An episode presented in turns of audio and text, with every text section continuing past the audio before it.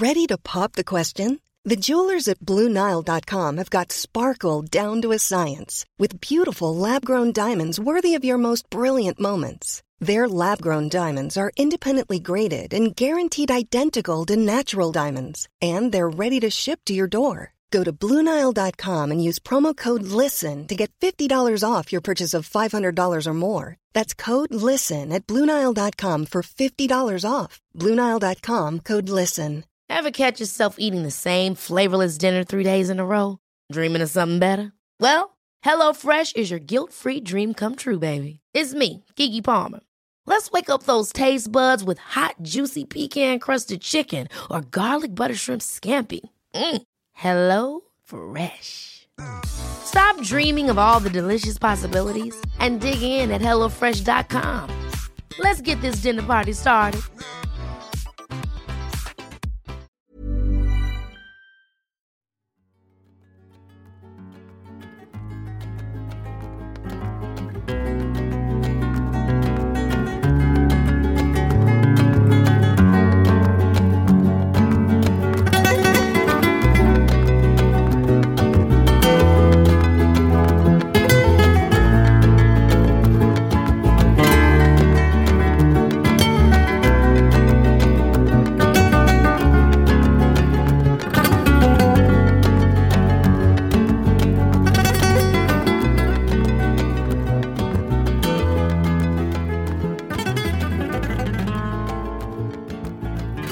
Välkomna till Sektpodden med eh, Rigmor och Bär och Emma Genbeck. Jag heter Emma och med mig har jag Rigmor.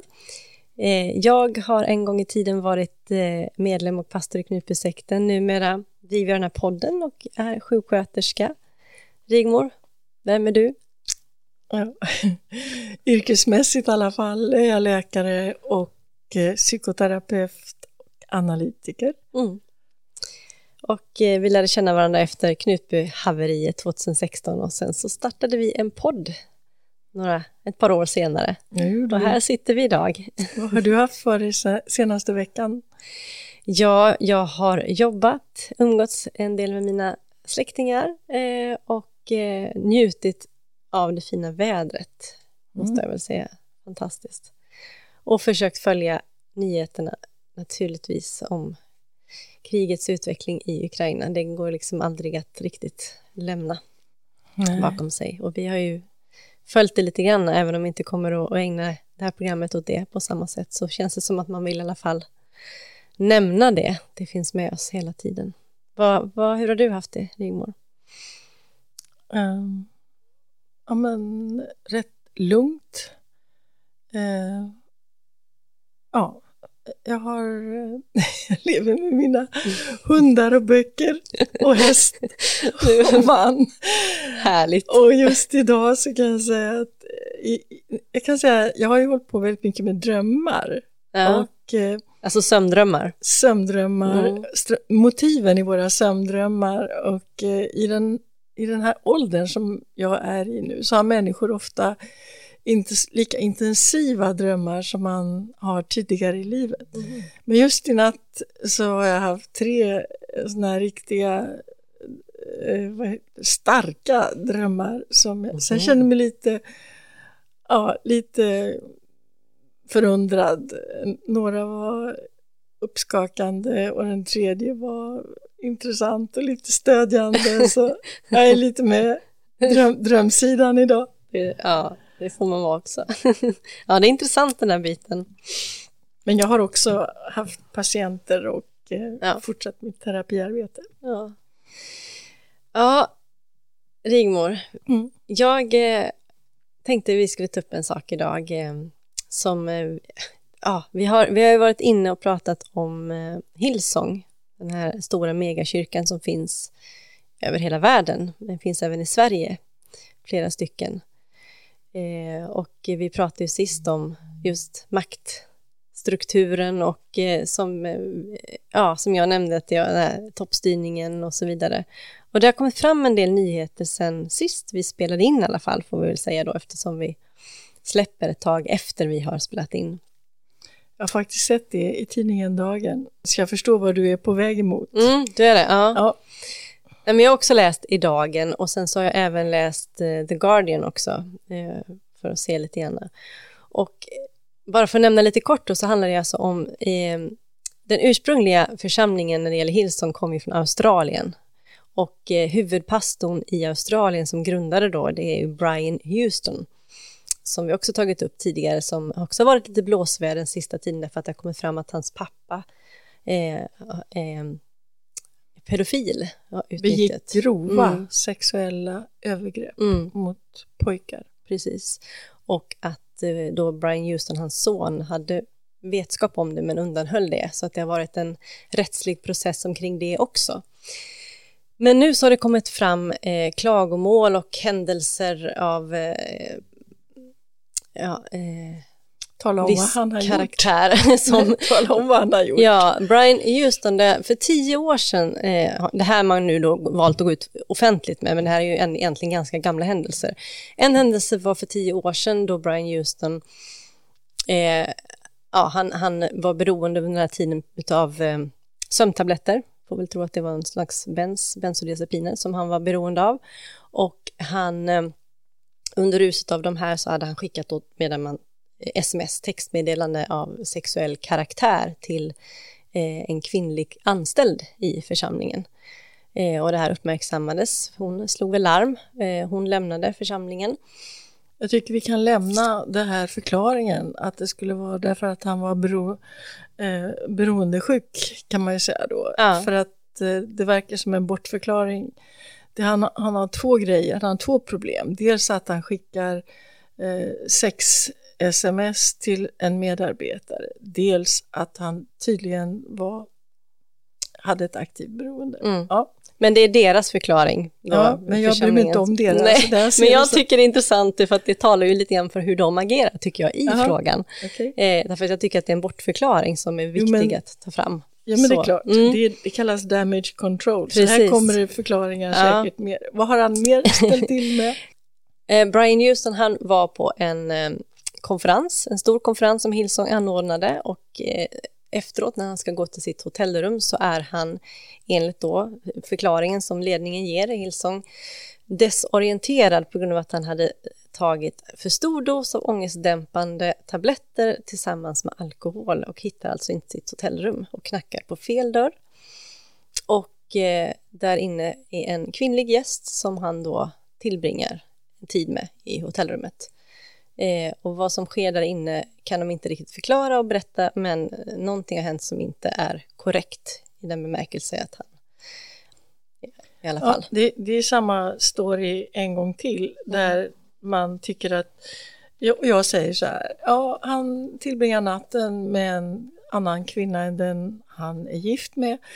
Men eh, förklaringen som skulle vara, menar jag, det är ju att han har två problem. Han är dels otrogen, dels dricker han för mycket och är tydligen åter proppar i sig eh, de här, Mm. någon typ av psykofarmaka. Någon typ, typ Mm. av ångestdämpande är vad man, ja.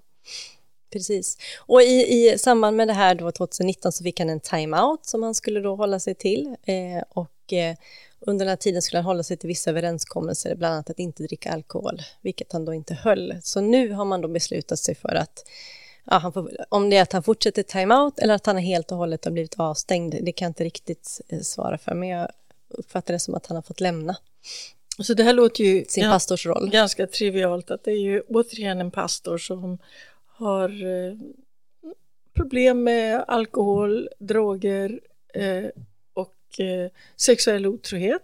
Men att det här, att vi tar upp det här och det beror väl på att han, han är en sån eh, jättegestalt för personer som är medlemmar i den här Hillsong-rörelsen. Ja, jag tror att det man måste förstå, som jag då tog upp sist, som jag ser som ett problem inom den här rörelsen, är att den är så otroligt eh, fo- personcentrerad. Eh, där Brian Houston är ju den som då har eh, grundat församlingen och är liksom, han är som en kunglighet inom Mhm. rörelsen. Han och hans fru, pastorsparet. Eh, och eh, det är ju så här de är uppbyggda, Hillsongförsamlingarna.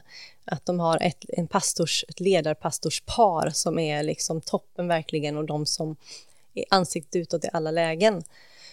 Eh, och eh, som jag sa sist också så tror jag att det är farligt med den eh, det blir ett maktmissbruk så lätt när man får den här typen av makt. Det är väldigt få som klarar av det. Och här ser vi ju, eh, tänker jag, en, en, konsekvens av att en människa blir satt på en sån position och klarar inte av det och, och hamnar i de här situationerna. Jag tänker alkohol, gränslöshet eh, och sen så drar det iväg. Och jag känner igen det från Knutby. Eh, så att, ja. Mm. Vad tänker du när du hör det här?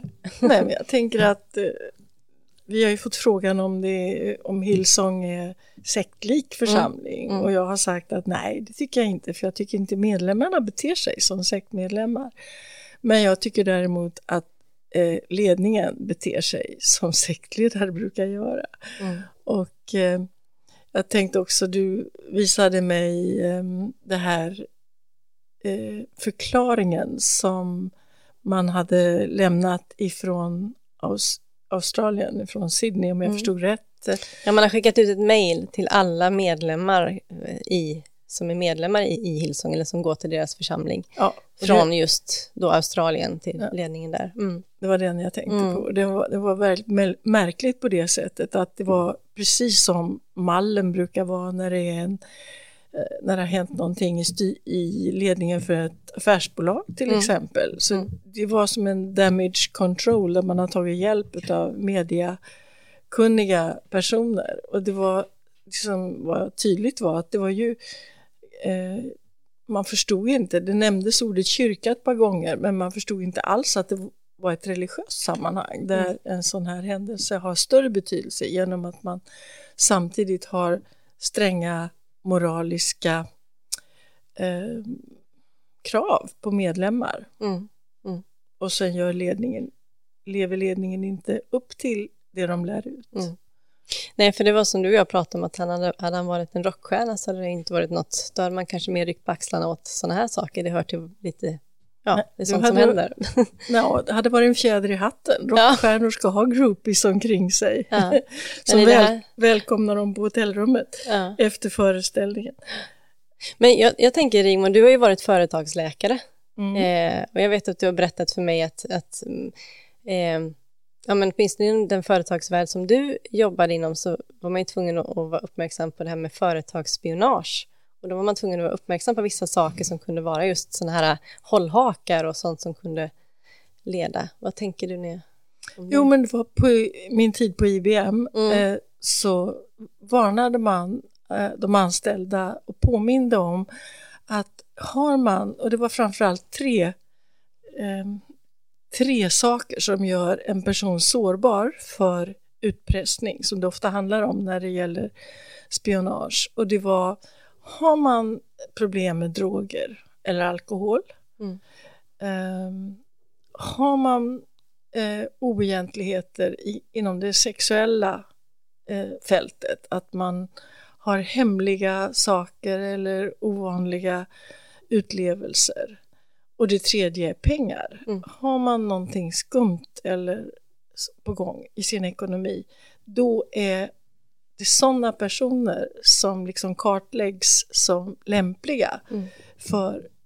Och jag tänker att eh, ja men Hillsong, vi vet inte hur det är med deras ekonomi, men här har vi ju både alkohol och, mm. och eh, tablettberoende tydligen. Mm. Och, eh, och. Ja, och det här med ekonomi har ju varit på tapeten också när det gäller Hillsong, att man har tillskansat sig för mycket pengar. Så den biten har ju också varit eh, men jag tänker, jag kommer ihåg att jag sa till dig att de här, den här typen av kyrkor som växer väldigt snabbt och som bjuder på en show, de bjuder på en emotionell upplevelse mm. och eh, säger att det här är Guds närvaro, det här är eh, jag har tittat på nätet på en del av de här gudstjänsterna och, eh, och då är det själva den här upphetsningen, det här ruslika som man säger är Guds närvaro. Mm.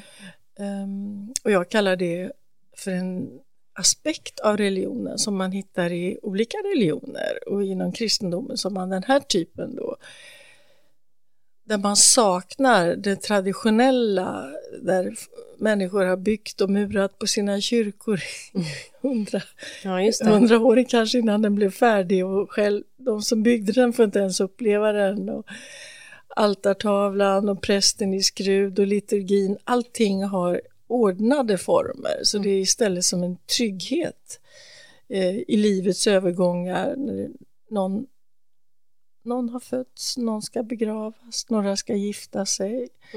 Eh, och, så att det här är ju en helt annan typ och det är en riskmiljö. När jag kallar den Dionysos så tänker jag också på att eh, sagan om Dionysos där han liksom är den här showmannen och Mm. han är vinguden också och teaterns gudom och allt det här. Eh, så slutar det med att kvinnorna som grupp, menader eller bakanter, de jagar honom. Så deras förtjusning och deras kärlek till den här ledargestalten slutar med att de jagar honom. Han måste fly och till sist så kastar han sig ner i havet och får tillbringa sin time out under vintern eh, hos havsgudinnan Tetis.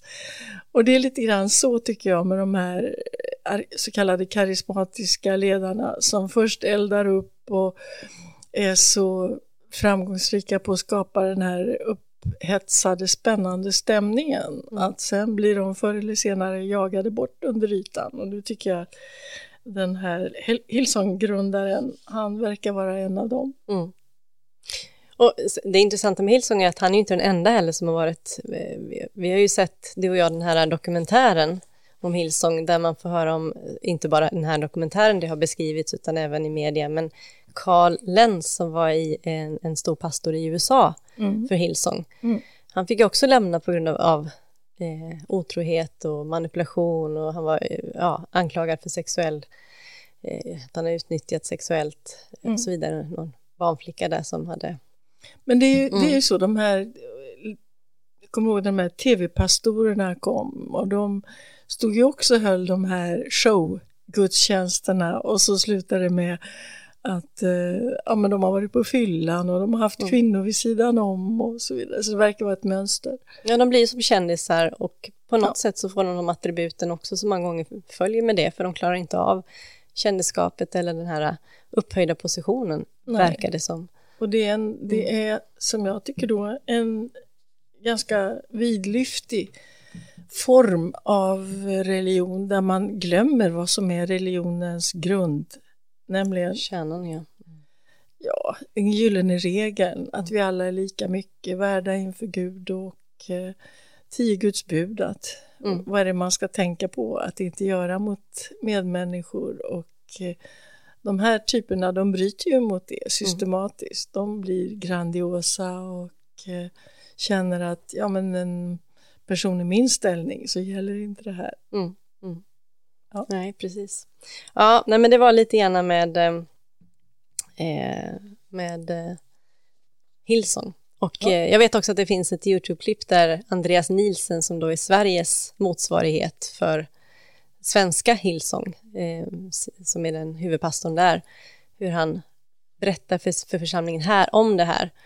Eh, och det som intresserar mig där måste jag säga, det är det här, på tal om musiken, pianospelet som, som förs i bakgrunden, som skapar stämningen när han ska berätta det sorgliga budskapet om att Filmmusik. ja, Ja. pastor Brian Det Houston. jag, det jag tyckte var kul var, för jag läste ju om det här i, i den kristna tidningen Dagen, och då Mm. är det en kommentarsfältet där så är det en, en man, Roland Nelson, som skriver liksom en kära redaktörer på Dagen, ska det vara nödvändigt att slå upp detta och liknande predikanthistorier så stort? Frågetecken, utropstecken. Vem vinner på det? Vad är det som driver Dagen till att sprida sånt? Måste Dagens skribenter och så vidare. Ja, så då ser man att det finns ju de här som tycker att nej men det här kan vi väl hålla tyst om. Mm, det finns absolut. Och då ska jag nog ändå säga att jag tror att Dagen är ganska, eh, de är nog ganska eh, tillbakahållna i hur vad de skriver också, för att vi ska komma ihåg att Andreas Nielsen, som är huvudpastor i Hillsong, han är ju krönikör på Dagen. Jaha, så det är klart att de vill ju inte skjuta sin egen.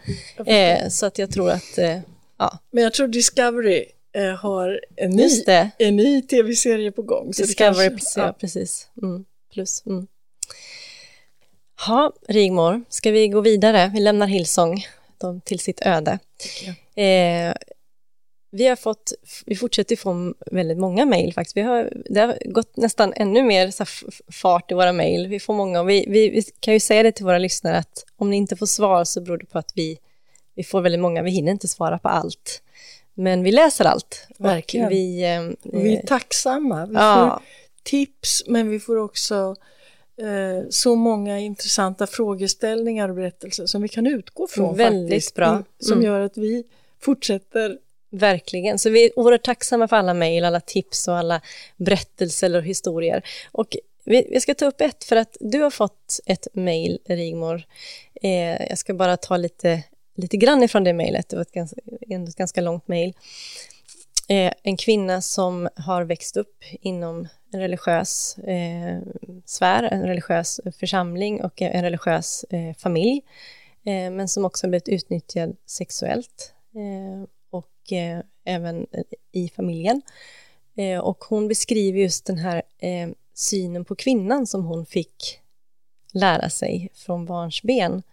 Eh, och hon ställer frågan till dig också mycket utifrån att, att hon upplever att det, det är svårt att få hjälp just när man har varit med om incest, när det också är religiöst eh, religiös kontext inblandat i det också. För det finns just den här, så lite kunskap om det. Man kan antingen det ena eller det andra. Eh. De, de som stödjer eller eh, arbetar terapeutiskt kanske inte har den insikten i den religiösa Nej. sammanhanget. Precis. Ja, det är sant. Så att, ja. eh, men hon skriver så här, bland annat. Eh, eh, jag upplevde att det fanns en föråldrad kvinnosyn eh, i mitt hem, men även i vissa kyrkor. Eh, hon skriver att jag har fått lära mig hur kvinnan och hennes kropp är syndig, ful och äcklig och hur hon, läs jag, bär skulden för alla mäns samlade felaktiga tankar. Det är jag som är min blotta existens fördrivit dem ner i helvetet genom att de inte kunnat hålla sina tankar rena på grund av min existens. Detta fick jag lära mig redan som fyra femåring. Det var ju trots allt Eva som var den som lurade Adam att bita av frukten. Eh, oerhört sorgligt eh, mejl. Eh, men vad tänker du när du hör det här, Ingmar?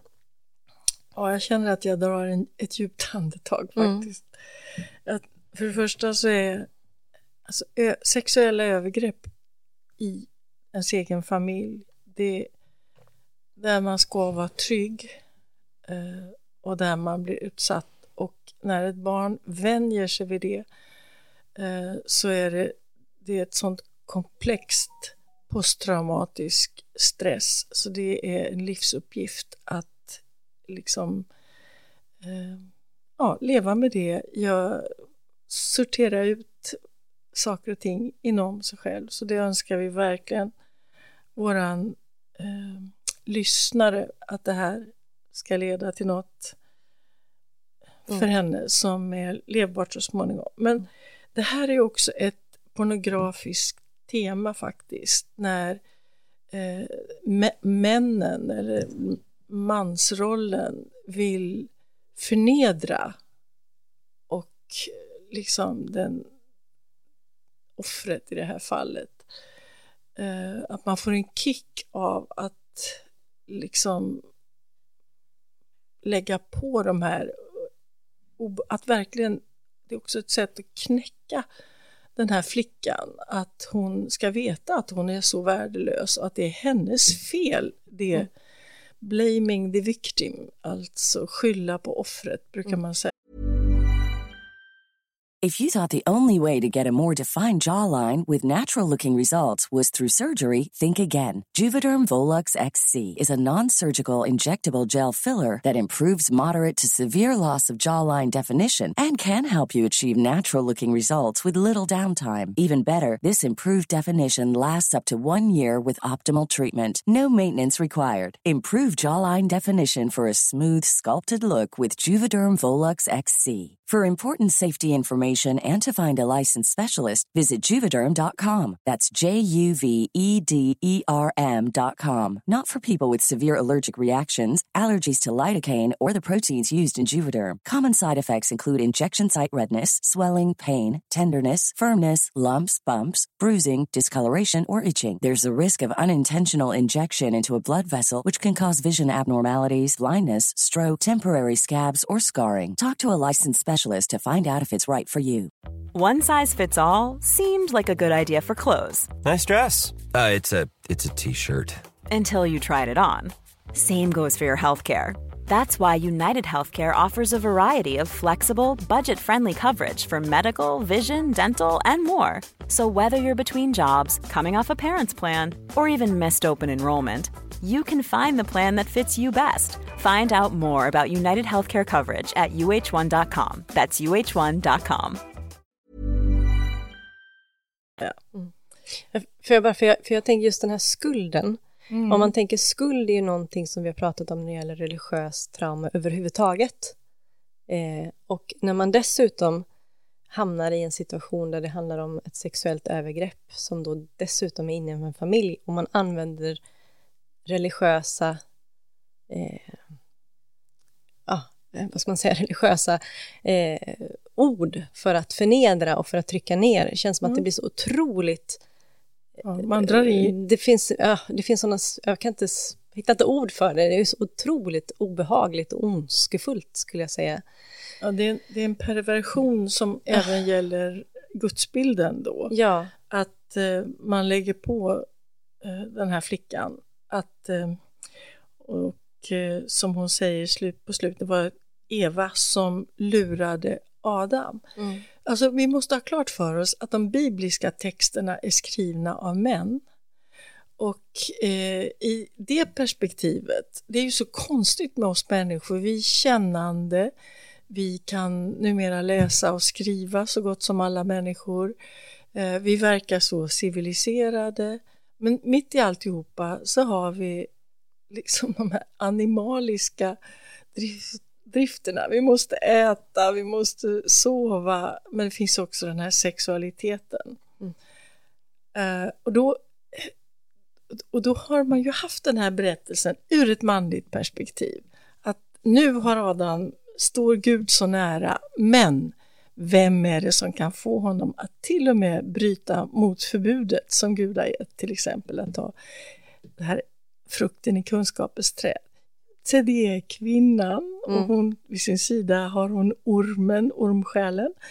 Eh, så att Adams eh, försyndelse kommer sig av att han lyder kvinnan. Och då i de här patriarkala strukturerna som man säger, så har man ju sagt att vi måste hålla nere kvinnorna för annars kan de lura de eh, rejäla, rediga männen så då får de på avvägar. att det är kvinnan som bär på, på synden från syndafallet. Eh, Ja, I Ja, det här I perspektivet. det perspektivet, ja precis. Och sen, och sen finns, ju det, det finns ju den här synsättet i andra bibliska texter och vi har ju den här profeten Sakaria som eh, jag slog faktiskt upp det i femte kapitlet där Mm. det talas om i min gamla bibel, jag har ju 1917 års, jag håller mig till 1917 års översättning och där, där står ju kvinnan i skeppan. Mm. Men kort sagt så är det en ängel som visar profeten då att, att eh, en, den här lilla korgen man har säd, som man förvarar Sädeskorgen, säde- Ja, ja. sädeskorgen, Mm. ungefär som man tar upp havre till sin häst. Men en sån sädeskorg i alla fall med ett lock av bly. Det är ett tungt lock. Mm. Och nu får profeten se vad ondskan är, ogudaktigheten är. Och när man lyfter på locket så sitter, det en Sitter kvinna. en kvinna. ja. Där sitter kvinnan. Pang ner med locket. Ja. Henne måste vi hålla nere. Jag ska visa dig ondskan och så lyfter de på locket och upp kommer en kvinna. Ja, I den gamla översättningen ska man visa ogudaktigheten, det är Mm. samma sak då. Nej men och så finns ju det här Paulusbrevet där han säger kvinnorna ska tiga i församlingen. Mm. Sådär. Så att man har ju i det manliga perspektivet det. Och Mm. då tycker jag det är så intressant i den tid som vi får uppleva. När även kvinnor har skriftspråk, när även kvinnor kan föra talan. Och då har vi ju sett liksom, jag har ju le- upplevt 60-70-talet när det hette frigörelse. Mm. Och nu har vi ju pratat om i podden att eh, det var samma period när eh, de vuxna plötsligt skrev att nej men det är barn kan vara med och, och på när vuxna har sex och det i mm. Frankrike. När vi pratar om franska kulturen där ja. Ja, ja men vi hade ju mm. Ullerstams bok De erotiska minoriteterna där mm. han skrev på svenska, den är översatt i många språk. Mm. Faktiskt pratat med Ullerstam om för länge sedan. Uh, ja, men så att, Där barnen skulle vara en del av vuxens sexualitet. Att det, var liksom, ja, ja, det skulle, vara bra, mm. det skulle vara bra då. Mm.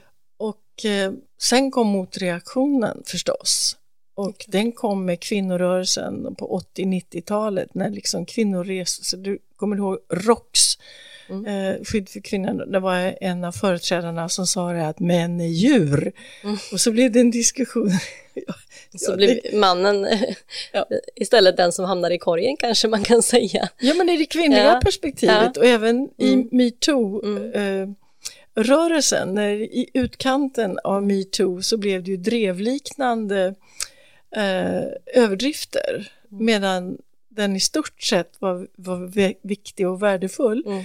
så kan man även se att det, ja men då, och då är, tänker jag, då är det igen den här lilla korgen och så blir locket och så ser man vad är ondskan i världen och så lyfter man på locket. Och ur det kvinnliga perspektivet så sitter mannen där. Mm. Eh, så att det, mm. Men för, just, jag tänker på det här med eh, nedtryckandet av då sexualiteten inom, eh, om vi går tillbaka till religionen och de religiösa sammanhangen, för det finns ju någonting som har varit ändå tillbaka i tiden, eh, inte kanske lika mycket idag, men det finns ändå spår kvar av det här med att man ska hålla, sexualiteten ska vara inom äktenskapet, eh, du fördömer onani och allting som är utanför äktenskapet och eh, att utforska och så vidare. Och skambelägger mycket av det har gjort det. Eh, och när man gör det, tänker jag, då blir det ju lätt att det blir liksom någon slags undertryckt behov som inte tillfredsställelse, som man inte får liksom utforska eller sådär, som kan, kan det skapa, jag tänker på som en, om man ser en, en kokande kittel liksom, som till slut så bubblar det över och så blir det jag ska så... inte säga att det blir incest, för det kanske är att dra det långt, men alltså det... att det kan ske att det sker saker som eh, på grund av att man håller, liksom, håller tillbaka eller liksom skambelägger någonting så att det nästan får ske i mörkret och då blir det någonting annat utav. Förstår du vad jag menar? Ja, för en del personer är det så. Men ja. du, du, och det är framförallt, nu, du, det, det vi berör nu, det är det som förr kallades perversioner rakt av. Ja. Och som vi idag kanske säger ovanliga sexuella tändningsmönster. Och är det ett partner krävt beteende. Alltså vill man göra det här med en partner. Mm. På lika villkor tänker du på? Nej, Nej, det blir ju inte det då Nej. om det inte är båda som, bådas önskemål. Mm. Och, och då kan man då kan ju prostitution till exempel handla om att man säljer tjänster som man själv egentligen inte är intresserad av. Ofta är det mm. då kvinnan som erbjud, kan erbjuda det och mm. ta betalt för det. Men man kan också bli övertalad eh, eller man kan bli, som våran lyssnare här, tvingad mm. när man är eh, i underläge förstås. Och eh, jag tänker ju direkt på då, om vi håller oss i de kyrkliga sammanhangen, att när man, inte, när man har sagt så här som du bestämmer. Nu är sexualiteten, till exempel är du i katolska kyrkan en munk eller en präst så ska du leva i celibat. Men du kan ju ändå få de här erotiska drömmarna i sömnen till exempel. Mm. Och de här fantasierna och de här tankarna. Och då har man, har du hört talas om succubus och incubus? Nej, det har jag inte. Vad är det för någonting? får du förklara för mig. Ja, jo men det är ett välkänt begrepp i kulturhistorien och då har man tänkt sig att Satan, eh, den onde, han har hantlangare, han har hjälpredor för att förleda oss människor. Och det är, små, det är demoner som dyker upp till exempel när man sover. Jaha. Så att om en, om en kvinna har en dröm om en man som kommer, en skrämmande otäck man och begår övergrepp eller en eller en attraktiv man som hon eh, möter i drömmen så kallas det för att han är en inkubus, en erotisk demon som frestar kvinnan in i tankar och in i fantasier. Och när en man på motsvarande sätt har drömmerier om, om en, kvin, en kvinna eller sömndrömmar för den delen, då kallas hon för en succubus. Och sen har man till och med haft den här idén då att en kvinna skulle kunna bli befruktad på något magiskt vis av en sån här inkubusdemon och, och tvärtom att eh, den här succubus, den här honliga kvinnliga demonen, skulle vilja bli befruktad av en mänsklig man och därför så föds det någon slags trollungar och ibland har de där demonerna kunnat byta kön och allt möjligt konstigt. Det har varit en hel... När var det här? Alltså... Det, det här var typ alltid. Att när man har gjort... Nej men alltså jag tänkte i tid, när trodde man det här? Ja, jag menar, så här har man alltid trott. Ja. Maran, att ridas av maran, mardröm, ja. det är egentligen samma fenomen. Okay. Men när man på latinskt språk har talat i lärda ordalag och skrifter så har man haft de här beteckningarna på. Men okay. det, det är liksom... Men var det på medeltiden man använde ja, sig av de här? Ja, då. ja, för det är ju inte idag Eh, nej. Jag har ju inte hört de här idag nej. i mina religiösa... Nej, jag vet inte om det finns någon, några kyrkor någonstans i periferin. Som det, kanske, kan, det finns säkert. Som, ja, men, men, som fortfarande tror på det här med ja. demo, demoner. Ja, om man, om man ska bortse från just de här äh, namnen på det så skulle jag ju nog säga att det finns just de här tankesätten om att att en, om man får en dröm eller man får orena tankar så är det demoniskt och allt det här och att om man får en mm. sexuell dröm eller något sånt mm. där så det finns säkerligen eh, och om du, om du vill veta mm. tidsangivelse så skulle man kanske säga 1486, 1487. Mm. För då skrevs ju den här kända texten, boken, som brukar kallas Häxhammaren. Mm. På latin heter den Malleus Maleficarum. Och eh, det var två män som jobbade med inkvisitionen där man skulle liksom eh, Dels beskrivs här hur de hur de här demoniska eh, satans, människor som tjänar satan, hur de beter sig och hur de ska bestraffas och så vidare. Mm. Och eh, den har faktiskt använts både i eh, katolska och protestantiska sammanhang och det var som en instruktionsbok vid häxförföljelserna när, som då och då har flammat upp som en epidemi. Mm. När man mm. trodde att människor skulle brännas på bål eller mm. ja, dödas för att de var besläktade med. Mm. Ja, nej men det, det är ju eh, intressant just det där hur, eh, hur eh, man i, i religiösa medel eh, kan liksom förklara saker med, att, ja, med kvinnligt och manligt och det här som beskriver och eh, jag tänker ytterligheten är vad den här kvinnan beskriver av att känna att hon som att bara blotta existensen som kvinna gör att hon är en frestarska för män. Mm. Och det känner vi faktiskt igen lite. Jag tänker från både Karin som pratade från Livets Ord, även Anna från Mormonerna, som, de pratar om det här också, att det fanns med de här, även om det inte var lika draget till lika ytterligheter när det gäller barn och incest naturligtvis, men, men att de som kvinnor var ändå fresta, frestade män och därför skulle tänka på hur de betedde sig och klädde sig och så vidare inom just religiösa sammanhang. Ja, och det är ju intressant för att i vår tid eh, så ser man ju hur mycket e-, erotik och hur artister, kvinnliga artister anspelar på sex mm. och hur man klär sig väldigt utmanande och halvklätt och Eh, hur det ska vara erotik i vanliga spelfilmer, att man liksom vänjer sig vid det på något sätt. Mm.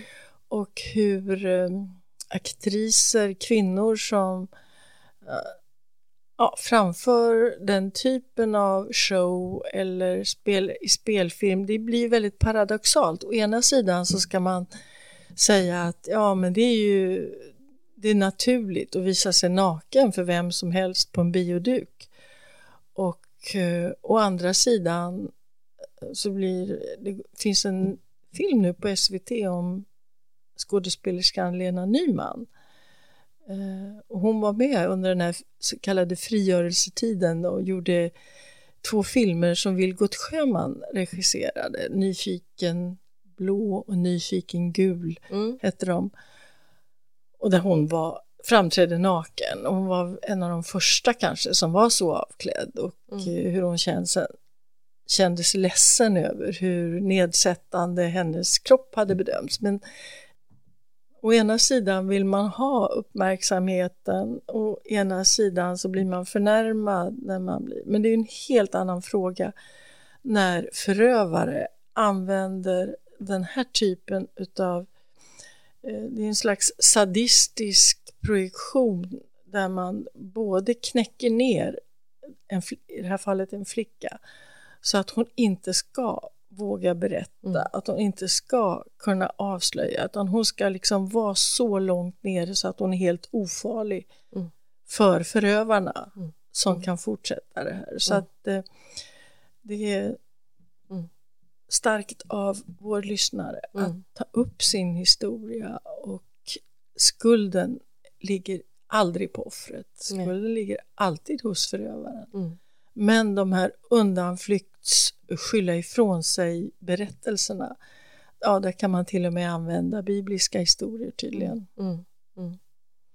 Ja, och det är, jag tänker vi har pratat om eh, tvåmanssekter eller åtminstone familjesekter och, och, och det kan man ju verkligen tala om här. Eh, och att det, det blir en liten religiös sekt i familjen som... Ja, när en familj, Mm. håll, och- och det är det, tyvärr är det ju så att ibland så kan en familj tycka att ja men nu har det här hänt, men om vi dessutom ska liksom bli skilsmässa, fängelsedom, rättegång, ja men då gör vi ont värre. Så att ibland kan ett barn, ett utsatt barn, inte få skydd ens av de andra i sin egen familj. Och det är ett, det är ett eh, väldigt otäckt Mm. sätt när Mm. man blir medförövare. Mm. Jag, jag vet inte, men jag, jag, det lilla jag har haft kontakt med människor som har råkat ut för det här så tycker jag att jag känner igen att det, det är inte bara en utan det är flera där just eh, man faktiskt skyddar förövaren i familjen också. Mm. Det är rätt otäckt att, Mm. och att den som varit offer kanske till och med ställs inför att vill du fortsätta vara en del av familjen så måste du möta din förövare för att de ska också få plats och så Det är det jag menar, Ja. att det är, en, det, är en, det är en sån olöslig knut som traumatiserar det här barnet, som Mm. ger eh, utrymme åt förövare. Mm. Eh, och det är väldigt viktigt, Mm. men också ett långvarigt arbete med att försöka hjälpa en person som har varit utsatt för någonting sånt. Ja, nej, jag tänker, jag ser verkligen fram emot att eh, jag förstår att du kommer att eh, ja, men, kunna kanske prata mer om det här när det gäller just incest och religion, eller hur? Ja, jag kommer att... Jag har ju den framför mig det här före, föredraget som jag ska ha för stödpersoner inom en organisation som heter Next to Me där man just ger stöd till personer som har Mm. varit utsatta i hemmet, i sin egen familj. Mm. Både, och det är både kvinnor och män som har varit med om det. Mm. Och det är speciellt, det är lite annorlunda än att vara utsatt. Det är, ja, det är fruktansvärt. Alla, alla övergrepp mot barn är ju så... Det är så svårt som man knappt vet hur man ska tala om det. Nej. Och när det är inne i familjen så har man ju liksom ingenstans heller att ha en fristad. Nej. Men jag kan också säga att när barn är långvarigt utsatta för sexuella övergrepp så är de här pedofilerna väldigt skickliga på att få barnen att hålla tyst och känna en medskuld. Och, eh, så att det, det, de har tekniker som man nästan inte förstår sig på om man inte har satt sig in i hur det går till. Ja, ett viktigt och hjärtslitande ämne får man väl säga. Eh, Men vad bra att, att, att ni kan tala om det där på det sättet. Jag kan också säga då att varför det är så konstigt det här i familjen, varför det verkligen inte finns um, varför det är, en, det är någonting som går emot till och med instinkterna i oss. Och det var ju en um, finlandssvensk forskare som heter Westermark för länge sedan, för mm. hundra mm. år sedan, eh, som studerade djuren. Mm. Konstaterade alltså att djur undviker parbildning med nära släktingar. Mm. Och det brukar kallas då incesttabu eller Westermarkseffekten. Mm. Och jag, eh, jag kommer ihåg på när jag studerade det här lite grann så var det så intressant med en forskare som heter Shapiro som redan på mm, 1950-talet studerade barn som växte upp i kibbutzer i Israel. Därför i kibbutzerna så hade man stora barnstugor och så tänkte man sig kanske att de här ungarna kommer att gifta sig med varandra sen och de kommer att vara del av samma community här. Men... Det blir lite grann som en församling.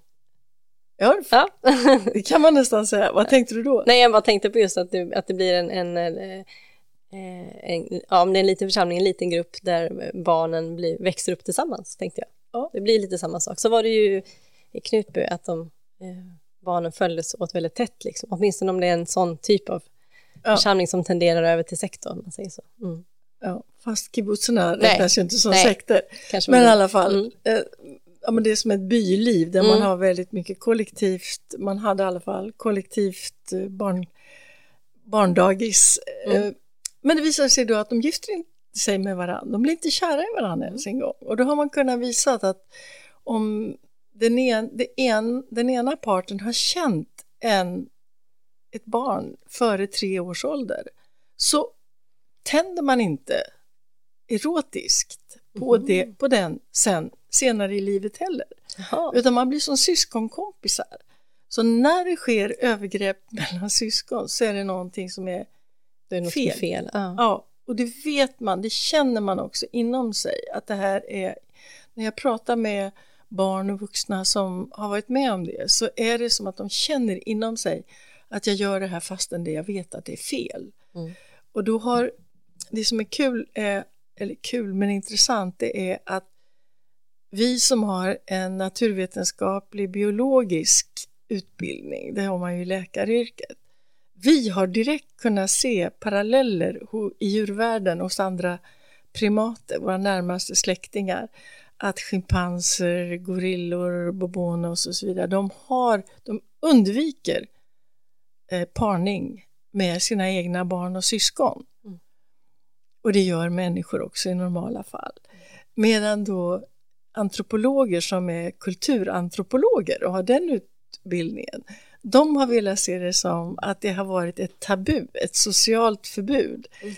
Och det, vill, det sa även Freud förstås, mm. eh, psykoanalysens fader, mm. att det här var, och han föreställde sig ju tvärtom, att eh, barn till föräldrar skulle egentligen vilja, det vi kallar Oidipuskomplexet, ja, mm. eh, Elektrakomplexet, mm. att flickan drömmer om erotik med sin pappa och pojken om erotik med sin mamma. Mm. Och eh, det var del i att jag var väldigt avvokt in, inställd när vi skulle gå den utbildningen under läkarutbildningen, för det är en sak jag var säker på. Därför du drog det till Jung eller? Ja, lite, ja det var annat också som jag tyckte mer om hos Jung, men det där var verkligen bidragande. Mm. Att, eh, ni... Men det här med inavel och att det blir tokigt, ju. Ja, det, det... det är väl en väldigt tydlig konsekvens som visar att det här, så här ska det inte gå till.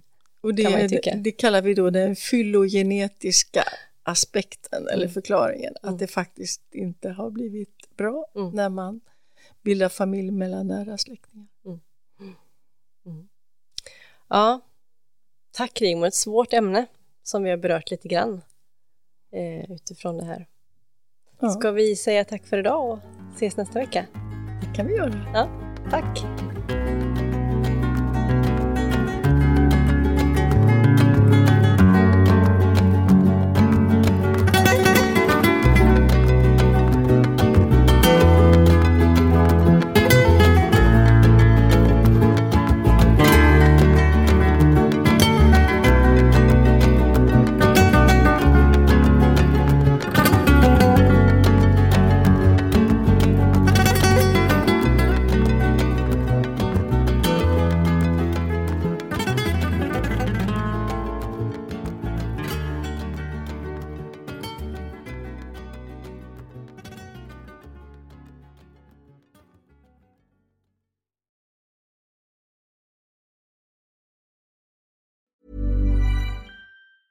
Planning for your next trip? Elevate your travel style with Quince. Quince has all the jet setting essentials you'll want for your next getaway, like European linen, premium luggage options, buttery soft Italian leather bags, and so much more. And it's all priced at 50 to 80% less than similar brands. Plus, Quince only works with factories that use safe and ethical manufacturing practices. Pack your bags with high-quality essentials you'll be wearing for vacations to come with Quince. Go to quince.com slash trip for free shipping and 365-day returns.